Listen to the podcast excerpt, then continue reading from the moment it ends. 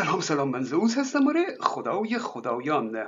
امروز دیدم در خبرها دادستان تهران درخواست بازداشت و استرداد محمد حسینی مجری استارت را از پلیس بین البلل داشته. یادمه که آقای محمد جواد لاریجانی اون موقع در وزارت امور خارجه بود. در یک سخنرانیش گفت که شاید به نظر اخلاقی نیاد اما ما سعی می‌کنیم بین کشورهای عربی تفرقه بندازیم.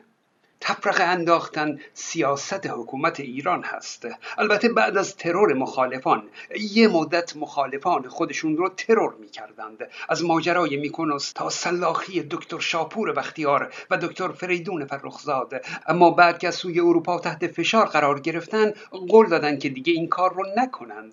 بعد از اون بود که بین مخالفان جمهوری اسلامی به اصطلاح اپوزیسیون سعی کردن تفرقه بندازند. چطوری؟ با ایجاد اپوزیسیون های ساختگی.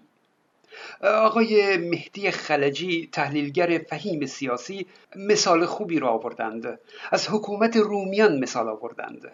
آخه امپراتوری روم حدود 17 قرن حکومت کرده و سقوط نمی کرده می‌گفت علت اینکه بساط اونها برچیده نمی‌شد لیاقت و توانمندی حاکمان نبود بلکه علت این بود که هیچ جایگزینی برای اون حکومت وجود نداشت. یک حکومت وقتی اپوزیسیون قوی و منسجم نداشته باشه هر کاری کنه باقی میمونه. مملکت بدون حکومت که نمیشه. او من به تئوری توطئه و این حرفا باور ندارم که هرچی میشه بگم کار این بوده یا کار اون بوده نه. اما راستش به برخی از این اپوزیسیون های الکی که یک شبه یک خط جدید اپوزیسیون راه انداختند مشکوک هستم. به نظر من این اپوزیسیون های ساختگی همه کار خود جمهوری اسلامی هست. برای ایجاد تفرقه و خراب کردن و تحقیر اپوزیسیون واقعی. سال 83 ناگهان یک شومن ایرانی به نام دکتر هخا با بوق و کرنای تبلیغاتی گفت من می‌خوام با چند تا هواپیمای مسافر بری برم حکومت ایران رو به دست بگیرم. یعنی مسخره تر از این حرف. تا اون موقع کسی نشنیده بود. و صدا و سیما هم به اون پروبال داد و اپوزیسیون ایران رو به باد تمسخر گرفته. اون جریان حتی یک شب موجب شلوغی و بگیر و ببند در تهران شد و دیگه صدایی ازش در نیومد.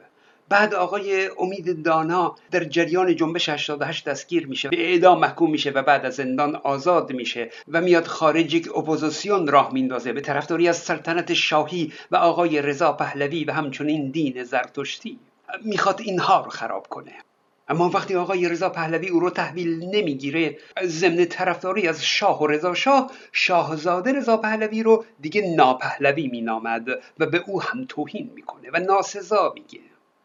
و مورد دیگه اون مجری برنامه آقای سعید شمیرانی مطرح میشه که میگه فلان روز میام حکومت ایران رو به دست می‌گیرم و از این حرفا اونم شوی مسخره دیگه ای بود به نام اپوزیسیون و گل سرسبد اپوزیسیون های یک شبه این یکی شومن تلویزیون حکومت اسلامی است. جناب آقای محمد حسینی اپوزیسیون ریستارت رو راه انداخته.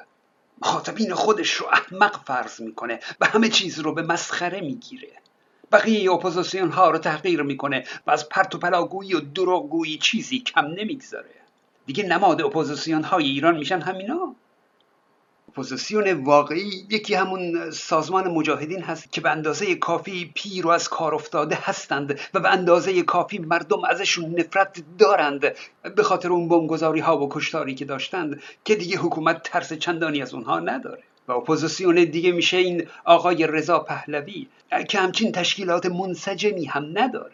اونقدر گروه های مثلا سلطنت طلب الکی هم دور و برش ساختن که دیگه اصلا ولیعهد مطرح نباشه. بعد ناگهان در دیماه اعتراضات مردم بلند میشه و شعار رضا شاه روحت شاد سر میدن. این همه حکومت تلاش کرد که شاه و رضا شاه رو بد جلوه بده سریال معمای شاه رو ساخت و هرچی که دلش خواسته به شاه و رضا شاه نسبت داد. اما ظاهرا مردم دست کم در مورد رضا شاه جور دیگه ای تصور دارن از نظر مردم رضا شاه معمار سازندگی ایران هست. حکومت از نام رضا شاه میترسه. چون طرفداری رضا شاه می‌تونه به پشتیبانی از شاهزاده رضا پهلوی تبدیل بشه و این اپوزیسیون رو تقویت کنه. شانس بد جمهوری اسلامی توی این اوضاع یه دفعه پیکر مومیایی رضا شاه هم از زیر خاک سر در میاره و یاد او رو دوباره زنده می‌کنه. ورزشگاه آزادی میشه محل شعار حمایت از رضا شاه فقید. خب بلافاصله برای اینکه موضوع بحث عوض بشه و دیگه رضا شاه از سر زبون ها بیفته حکومت اسلامی میاد امروز شکایت از آقای محمد حسینی و استرداد او رو از طریق اینترپل مطرح می‌کنه. تازه یادشون افتاده که شکایت کنند. بعید می‌دونم حتی واقعا شکایت کرده باشند. فقط خواستن ها رو از رضا شاه برداشته باشند. چون رضا شاه شده اسطوره ایرانی یک پارچه و آباد. بدرود دوستان.